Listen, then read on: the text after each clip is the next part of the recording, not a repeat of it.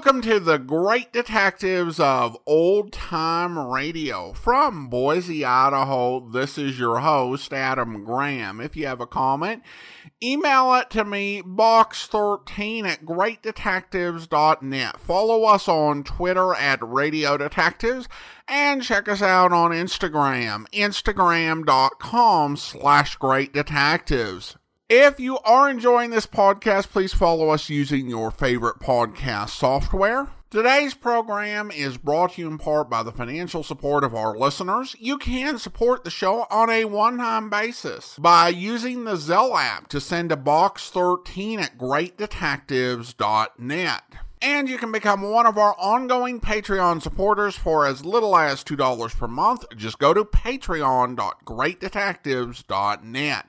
Well, now it is time for this week's episode of Dangerous Assignment. The original air date, April 7th, 1951, and the title is File 72.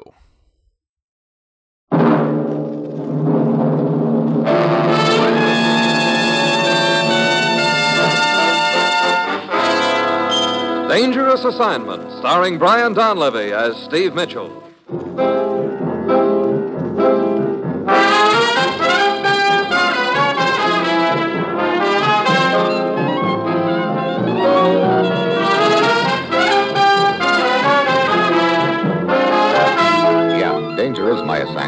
I get sent to a lot of places I can't even pronounce. They all spell the same thing, though trouble. But when I walk into the commissioner's office, I don't realize this assignment's going to end up with my saving a guy's life by punching him right in the face.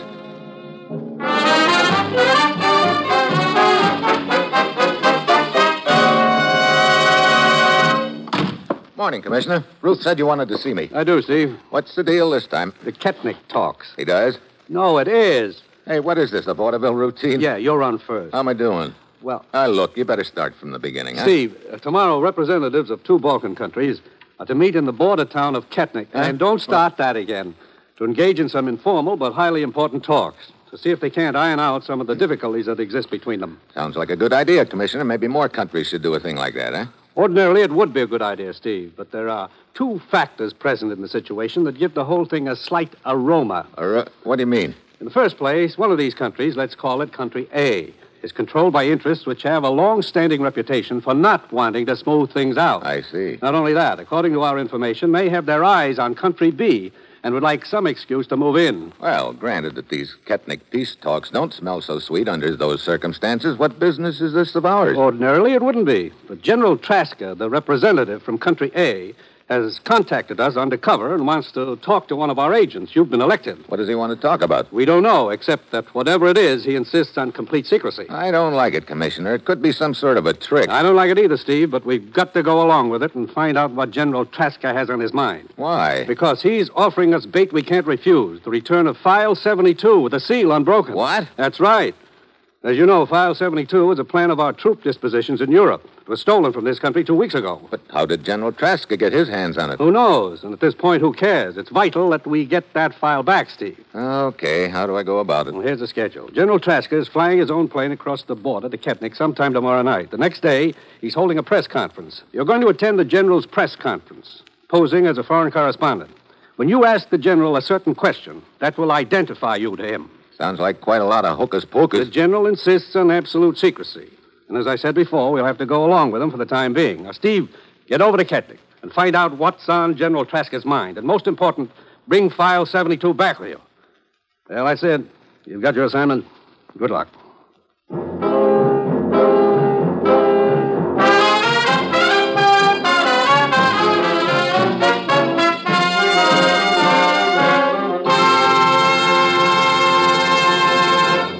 National Broadcasting Company is presenting transcribed Dangerous Assignment, starring Brian Donlevy in the role of Steve Mitchell, colorful two fisted government agent. At all those places of the world where danger and intrigue walk hand in hand, there you will find Steve Mitchell on another Dangerous Assignment.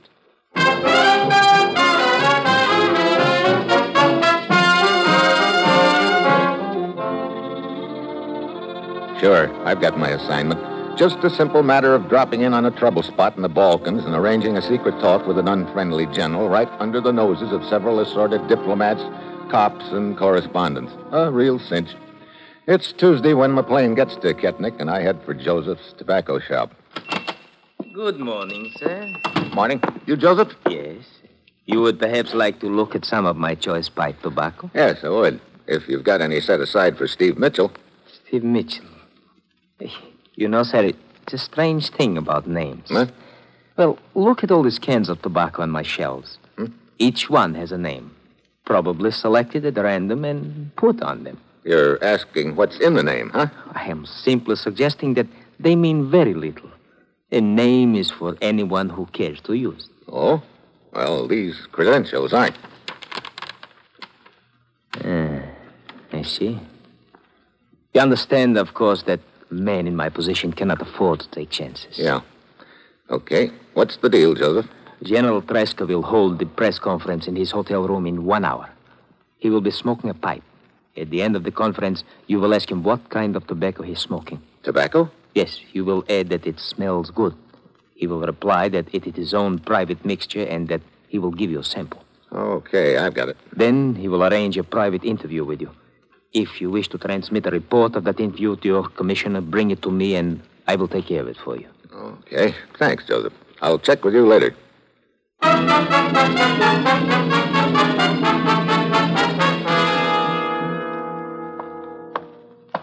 Good morning. Hi. Is this General Traska's room? Yes, the general is inside. Thanks. One moment, please. What's the matter? Why do you wish to see the general? What's it to you? I assure you it is a great deal to me. You will please answer my question? Look, before I start answering questions, I'd like to know who's asking them. I am Captain Ricci of the military. Oh, I see. Most members of the military wear uniforms. On certain occasions, it is better not to. Now, you will please tell me why you wish to see General Traska. He's holding a press conference, and I'm a newspaper correspondent. Your credentials, please. There you are, Captain. So, Steve Mitchell, Trans-Ocean News Service. Well, They appear to be genuine. appear to be. Brother, you're really a cautious guy, aren't you? In the present situation, caution is essential, Mr. Mitchell. Just what is the present situation, Captain? One of extreme tension between my country and the country represented by General Traska. I have been selected as the general's bodyguard while he is a guest of this country. I see. Well, if you'll quit bodyguarding that door, I'd like to get in on that press conference. Of course. I'll probably be seeing you. You may count on that, Mr. Mitchell. As long as this conference is in session, you will be seeing me frequently. And so, in conclusion, gentlemen of the press, I would like to say simply that I came to this country as a representative of my government in peace. We seek nothing more than a friendly understanding that would pave the way toward a lasting brotherhood between our two countries. Are there any more questions? Thank you, gentlemen. Uh, General Traska, Yes? I wonder if you'd mind telling me what kind of tobacco you're smoking. It smells good. Uh, not at all, sir, not at all. It Happens to be my own private mixture, but I would be glad to give you a sample of it. Thanks a lot, General. It's, there's no trouble, no trouble at all. General Traska uh, ushers the other correspondents out the door. I start to hang back, but he gives me a slight shake of the head. Then I see why. Captain Ricci out in the hall is counting noses as the reporters leave, so I go down into the lobby and wait. Five minutes later, the general comes down and goes over to one of the house phones. I follow him. He picks up the receiver, but holds the hook down with his finger. I do likewise to the phone next to him. Keep your back turned to me, Mitchell. Okay. You got file 72, General? Yes. Is the seal still unbroken? Yes. Okay, what's on your mind? You and your country are businessmen, Mitchell. I'm certain you will approve of my little plan. That all depends on what your little plan is, General. Let us say that your country is not in sympathy with the form of government which now exists in my country across the border from here. Well, I guess you can safely say that, all right. So what? So perhaps the form of government in my country could be changed. Yeah? Who's going to change it? I am. You? Let's have that again. My plans have been completed for weeks. I have key men in certain spots, and I will have a major part of the army behind me.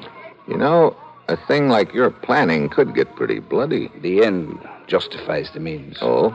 Just what kind of government are you planning to install in your country? I and my followers are tired of these bungling, mediocre bureaucrats who have been running our country. What we need is a strong leader, one who will rule with an iron hand.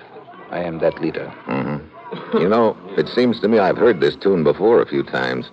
You think your brand of government would give your citizens any more liberty than what they've got now? I am not here to discuss philosophies of government with you, but to make to you a business proposition. The return of File 72 in return for our support, huh? Precisely. Look, General, you ought to know my government better than that. You ought to know they don't go in for supporting. Mitchell, may I remind you once more that this is a business transaction? There is little room in the world of today for ethics. One must be practical. Rest assured, whether I give you your File 72 or not depends on your answer to my proposition. I see. Well, uh, look, General, I don't have any power to give you an answer on a thing like that. I'd have to check with my boss. I cannot give you much time, Mitchell. How much? Twelve hours. No more. Okay, I'll see what I can do. Twelve hours, Mitchell.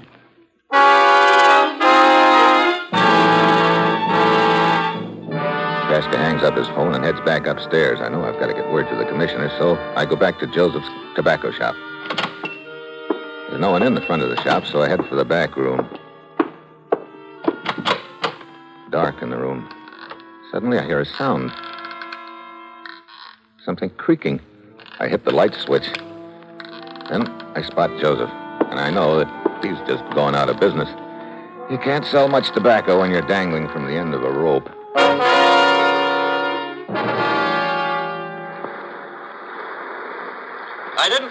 Be calling me direct, Steve. Is anything wrong? Yeah. The man who was going to carry the message suddenly went out of business. I see. Did you contact the party? Yeah. Let's put it this way. He wants to take over the corporation he works for, and he wants our help. I understand. You know, of course, that it's against the policy and ethics of our corporation to support a transaction like that. That's what I told him. But unless we do, he says he won't turn over that little item to us. I told him I'd transmit his proposition to you. I already knew what the answer would be, but I had to stall for time. Yeah, this is bad, Steve. You got the pressure on us. Yeah, if I could only. Hey, wait a minute. You know, Commissioner, pressure can sometimes be reversed. What do you mean? Well, it just occurred to me the officials of the corporation he works for wouldn't like his plan much if they were to find out about him. I might use that as a sort of a lever on him. That's a good hunch. We're to work on it. I... Hello? Hello? Hello?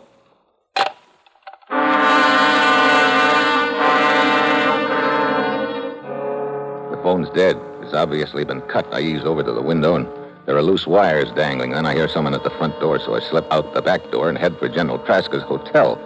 It looks like somebody's onto the General. That means I've got to move fast. Just as I'm entering the lobby, there's a commotion on the street outside. A few cops are wrestling with a guy, and I think I spot Captain Riki among them. I go on up to the general's room, but he doesn't answer my knock. The door is unlocked, so I go on in. There's a figure sitting in a chair. I think it's the general, but I can't be sure because he looks like he's been worked over with a crowbar, and he's very dead. I give the room a fast frisk, but file 72 is nowhere in sight. I run down to the lobby and over to the phone, but just as I pick up the receiver, somebody slides their thumb over the hook. Who are you calling? Get your thumb up. Oh, Captain Riki. Captain Riki, who are you calling? As a matter of fact, you. Oh? Why? Oh, no reason in particular, just a little matter of General Traska being murdered. What? Yep. I thought you might be interested. Being his bodyguard, pretty careless of you, or maybe was it a little more than just carelessness? Mr. Mitchell, I warn you, I have too much on my mind right now to have any patience with the morbid inventions of a cheap journalist. Oh, so I'm just imagining the whole thing, huh? Well, if you'd be kind enough to step upstairs, I'd be glad to show you my morbid invention, sitting in a chair with his head bashed in. Very well. For the moment, I will indulge your imagination. Come, we will visit the general's room.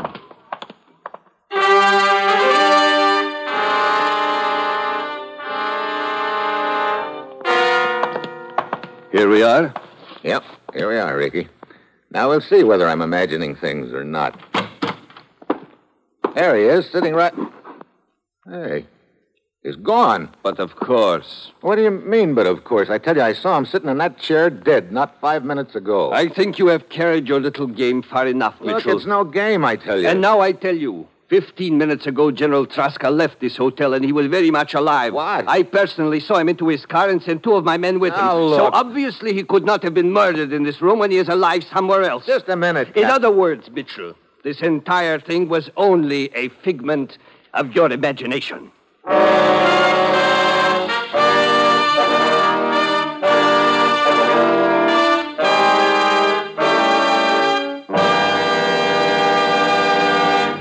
Three chimes mean good times on NBC. Whether it's comedy, music, or drama you're after, you'll find it on The Big Show tomorrow. The dynamic Tallulah is your hostess, and her guests include Fred Allen, Jimmy Durante, Vivian Blaine, Jane Morgan, and Rudy Vallee. You're invited every Sunday to The Big Show. And tomorrow also means a one hour adaptation of F. Scott Fitzgerald's exciting novel, This Side of Paradise, presented by Theater Guild on the Air and starring Richard Widmark and Nina Foch.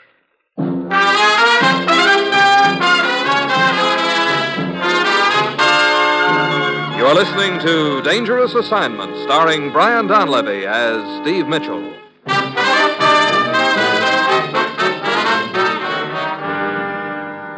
Well, right now it looks like I've got no friends at all in this deal. Captain Ricky lied about General Traska. Why? Maybe the boys in Traska's country found out the general was trying to double cross him and killed him. Ricky could be in league with them, and he might even be the boy who knocked off Traska. At any rate, I know I can't tell Ricky who I am and why I'm here now. I'll go down to the lobby and check with the desk clerk. He says he saw General Traska leave the hotel 20 minutes ago.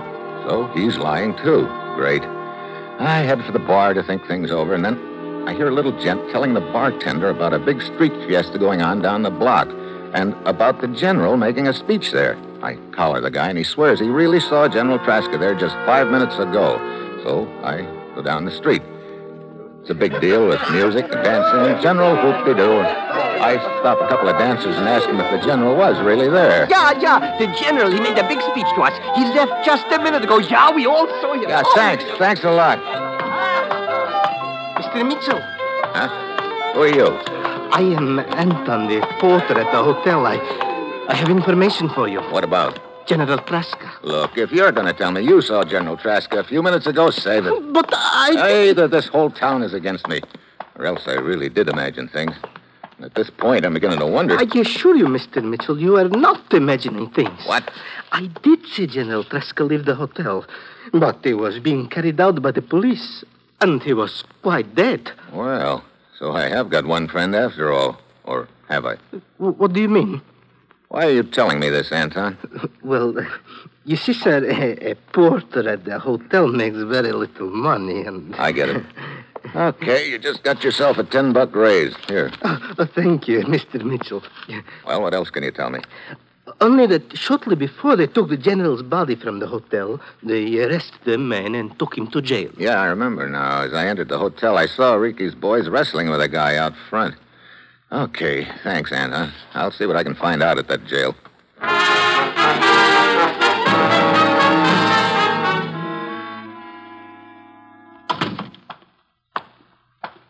What do you wish? You in charge here, Sergeant? Yes, why? I understand you arrested a man near the hotel earlier this evening. I know nothing of such, Maurice. Now, look. As you see, there is no such entry here in the records. Well, that doesn't surprise me, but do you mind if I take a look back there in the cell block? No one can go in there without a pass. See. Uh, who issues the passes? Captain Ricky. Oh, great. Will there be anything else? I guess not. I... Hey, what's all that noise? Sounds like it's coming from one of the cells. Desk sergeant whirls around and heads for the back of the joint. I'm right after him. Then we see what causes all the noise.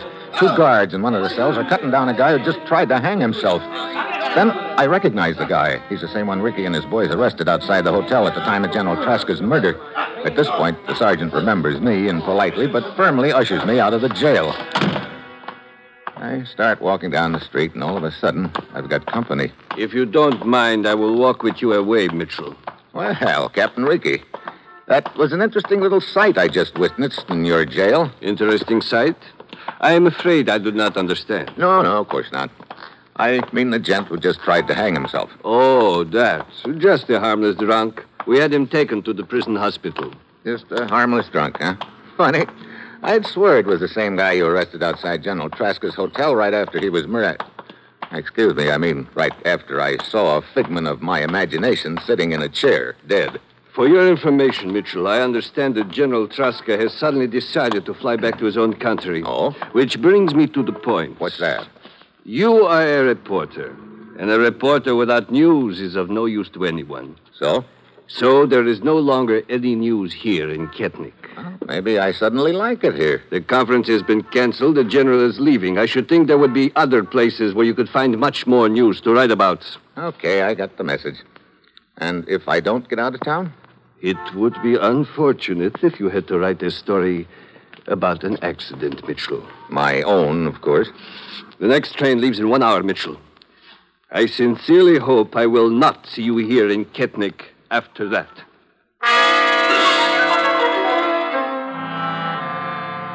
So now I've got just one hour to find File 72.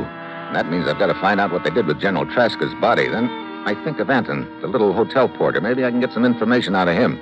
I get his address from the desk clerk and go over.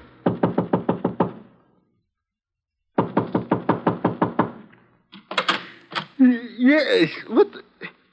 Mr. Mitchell, well, what are you doing here at this hour? I want to talk to you, Anton. But, but, but this is late. Look, are you still interested in increasing your salary? but, but of course. Here's another ten. Uh, What do you wish to know? You say you saw the police take General Traska's body out of the hotel. Yes, also his clothing and briefcase. Do you have any idea where they took him? Why, you- no, no, none at all. Anton, Anton, you must help me. Trovich, you fool. Hey, this is the guy who tried to hang himself in jail. Oh, Trovich, I could kill you for your stupidity. You must protect me, Anton. I pretended to attempt a suicide knowing it would take me to the hospital. I escaped from there, but now the police are turning the city upside down to find me. Hey, what's this Shut all up, about? Trovich. This man is a newspaper correspondent. I don't care what he is. You must protect me. It was on your orders I killed the general. Trovich!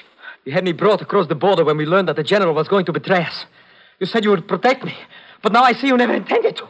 I- No, Anton. No! And you next, Mitchell. Marion! Stay right where you are, Mitchell. Drop that gun. Well, Captain Ricky. I said drop it. Okay. I sort of expected to see you around here along about now. And I am not surprised to see you here. You had Tovich kill General Traska. Now he has outlived his usefulness, so you kill him. Look, that's a pretty neat attempt to cover up, but it won't work, Ricky. Anton there on the floor killed Tovich, and he was about to do likewise to me when I jumped him. It does not matter who killed Tovich. Your plan to create an incident over the killing of the general will not work. I have kept his murder a secret so far, and it will remain a secret. Incident? Look, I don't follow you. It is obvious. Your interests learned that General Traska was trying to betray you. You have also been looking for an excuse to start trouble with my country. Here was a golden opportunity to accomplish both things at once. You had Traska killed here in my country, then sought to make it public, hoping this would create an incident which might provoke war. So that's why you've been keeping the murderer a secret. Huh. I guess that's one for the book. You've been thinking I was working with those interests, and I've been thinking the same thing about you. It is more than a thought about you. It is a fact. I think it's about time we laid a few cards on the table, Ricky. Or should I say credentials? Here, take a look. It will do you no good to. Sh- Wait. Yeah, that's what I mean. United States government. That's right. When you started lying about Traska's murder, I thought you were working with the killers. That's why I didn't show you those credentials before. I, uh, I, I owe you an apology, Mr. Mitchell. That's I... okay. And I must say you did a good job of briefing your citizens about covering up the killing. I was beginning to think that I really was crazy until I met Anton. Now I see why he wanted me to know Traska really was dead. He figured I was a reporter and would make headlines out of it. I still do not understand your interest in this matter. It's very simple. General Traska had in his possession a document stolen from my country, File 72. I've got to get it back. I guess now that'll be pretty simple. You've probably got Traska's body hidden somewhere. You'll just take me there, I'll go through his papers and find the thing, and then my job is done. I, uh, I'm afraid it's not that easy, Mitchell. What do you mean? I told you earlier in the evening that General Traska had suddenly decided to fly back to his own country. Now, don't start that again. Well, Traska is dead. Yes, yes, I know. But we are going to make it look like that murder was an accident and that it took place in Traska's own country. How? At this moment, one of our pilots is taking off in Traska's plane with Traska's body. Just before he crosses the river which marks the border, he will make a low altitude parachute jump. Traska's plane will crash into some low hills on the other side of the border. But what about that document I'm after? I placed Traska's briefcase in his plane myself, untouched. I wanted all his papers to be in order. Oh, great. That means. Wait. Maybe I'm in the clear after all. The plane crashes, bursts into flame, and the document is destroyed. No, no, the, the pilot will cut the switch before he jumps. Hmm? We want Traska's body to be in good enough condition so that positive identification can be made. Then I'm heading for the wreckage of that plane. Mi- Mitchell, are you crazy? Are you insane? It will mean crossing the border and trying to escape detection by their patrols. Don't worry, I know exactly what it means. Then you must not. I also know I was sent over here to get file 72, and I'm going to get it. But, Mitchell- Where will I find that record? You, you, you cannot make it alone. And I'll find out. Are you determined to go? What do you think? I think I had better go with you. Come.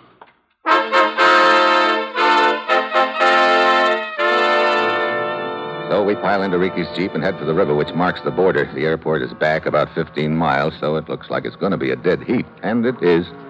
Just as we pull up at the river, we hear a plane overhead. The engine is cut, and we see a parachute billowing out. The plane goes into a glide, heading straight for the hills across the river. It crashed, Mitchell. Yeah. Hey, how deep is this river? We will have to swim it. This area of the border is not heavily guarded. It will take their patrols about 15 minutes to get to the scene of the plane crash. 15 minutes. It'll take us 10 of them to get across the river. Okay, come on. Start swimming, brother.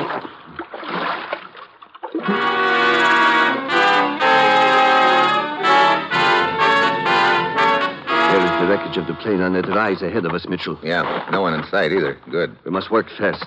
I'm certain they heard the sound of the crash and will send a patrol. Here we are. Hmm. Fuselage is still pretty much in one piece. Here, help me pry this door open. All, all right. There. Ah, there's the general's body, all right. Where'd you put his briefcase? Uh, b- behind the seat. Okay. Brother, this plane is really torn apart. You got a flashlight, Ricky? Yes. Bring it in here. I can't see a thing. Very well. Watch it. There's a lot of jagged metal around. Yes, yes, I, I see it. Okay. Flash your light around there. Wait a minute. There's the briefcase. Hurry up, Mitchell. Hold the light steady. There. You see it? Not yet, but it's got to be in here with those papers someplace. Huh? Wait a minute. There it is. Okay. Now let's get out of here. Mitchell, What is it? I hear voices. What? Wait a minute. I'll take a look out of one of the holes in the side of the plane. Oh, brother. Who is it? Two soldiers, and they're heading this way. Mitchell, if they discover us here, the whole plan will be ruined. Yeah, we'll also be slightly dead. Let's get out of the plane. Too late. They're too close. They'd see us. But what will we Get do? back towards the tail. That's it. Now, get down. Keep quiet. They'll see us. Quiet. This looks like one of our planes, Dimitri. Uh, shine your light in the window and we will see who. It's General Traska. General Traska? Stay on guard here, Dimitri. I will report this at once. Yes, Lieutenant. Mitchell, we are done for now. We cannot escape with the soldiers standing guard near the plane. Sooner or later, they will discover us. Yeah. Looks like we're cooked unless. Wait a minute. What is it? Oh! Mitchell, you fool! Why did you hit me? Lieutenant, Lieutenant, See, he heard us. What is it, Dimitri? Quiet. the general is still alive. What? I just heard him groan. Corcoran, help me get him out. We must get him to a doctor at once. Yes. There. Now, help me carry him. Hurry. Well, I must admit, you are a resourceful man, Mitchell. Looks like the coast is clear. Okay, we'll slip out the other side of the plane and head back to the river. Mitchell, one thing bothers me. What is it? Why didn't you just groan yourself instead of hitting me? I wanted to make it sound convincing. Hmm. I am not convinced. Ah, you're a skeptic. One moment. What is it now? Just this. Hey, what's the big. Now I am convinced. I do groan much better than you. All right, come on. Let's get out of here, you.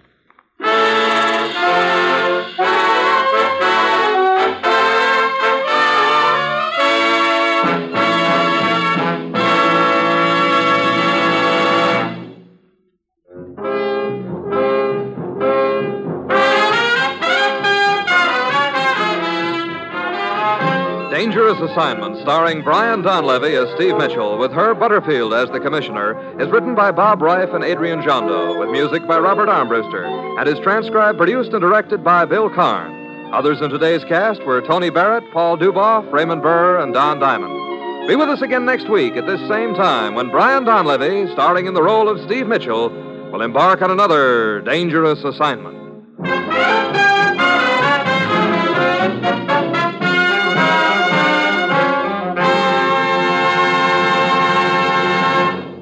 Three chimes mean good times on NBC.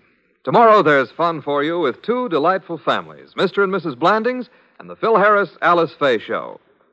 Now, here's a reminder don't forget to support your Red Cross and give as much as you can. When you give to the Red Cross, your gift is a lift to our fighting men. Now, hear Herbert Marshall as the man called X on NBC.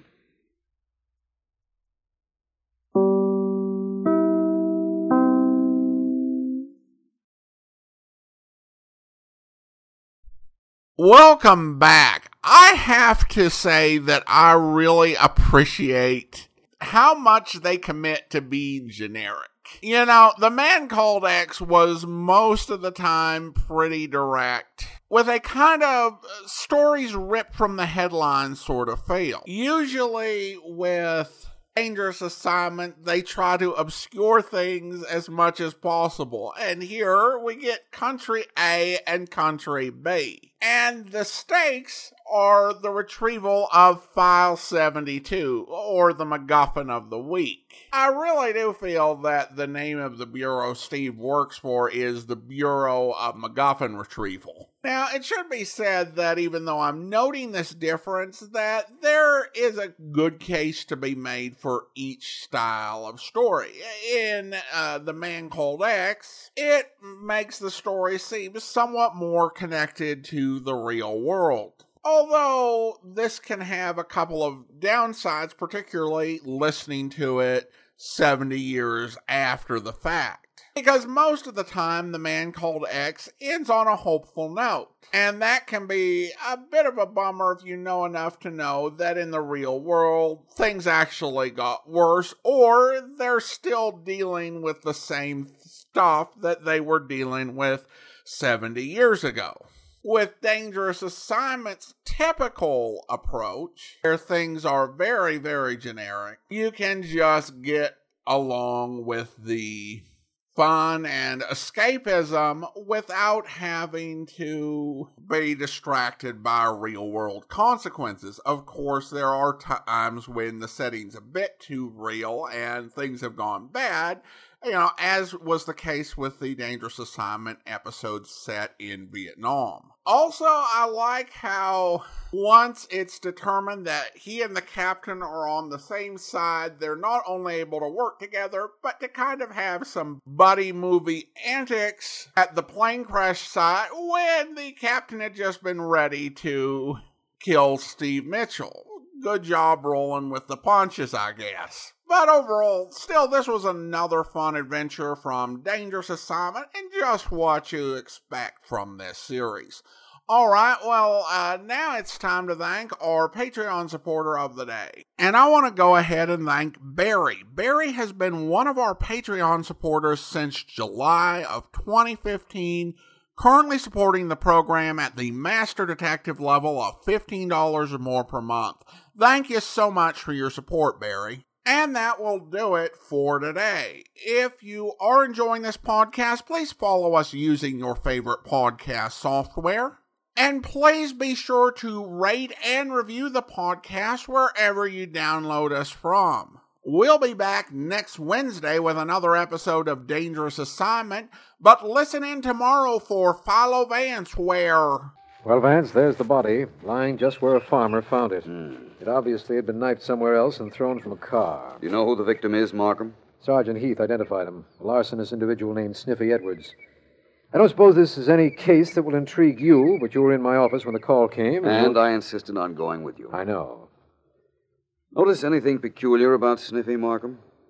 No. He has a knife wound in his chest, and he's dead, which certainly is normal enough. Look at his shoes. The soles are very thick. Well, yes, I suppose they are.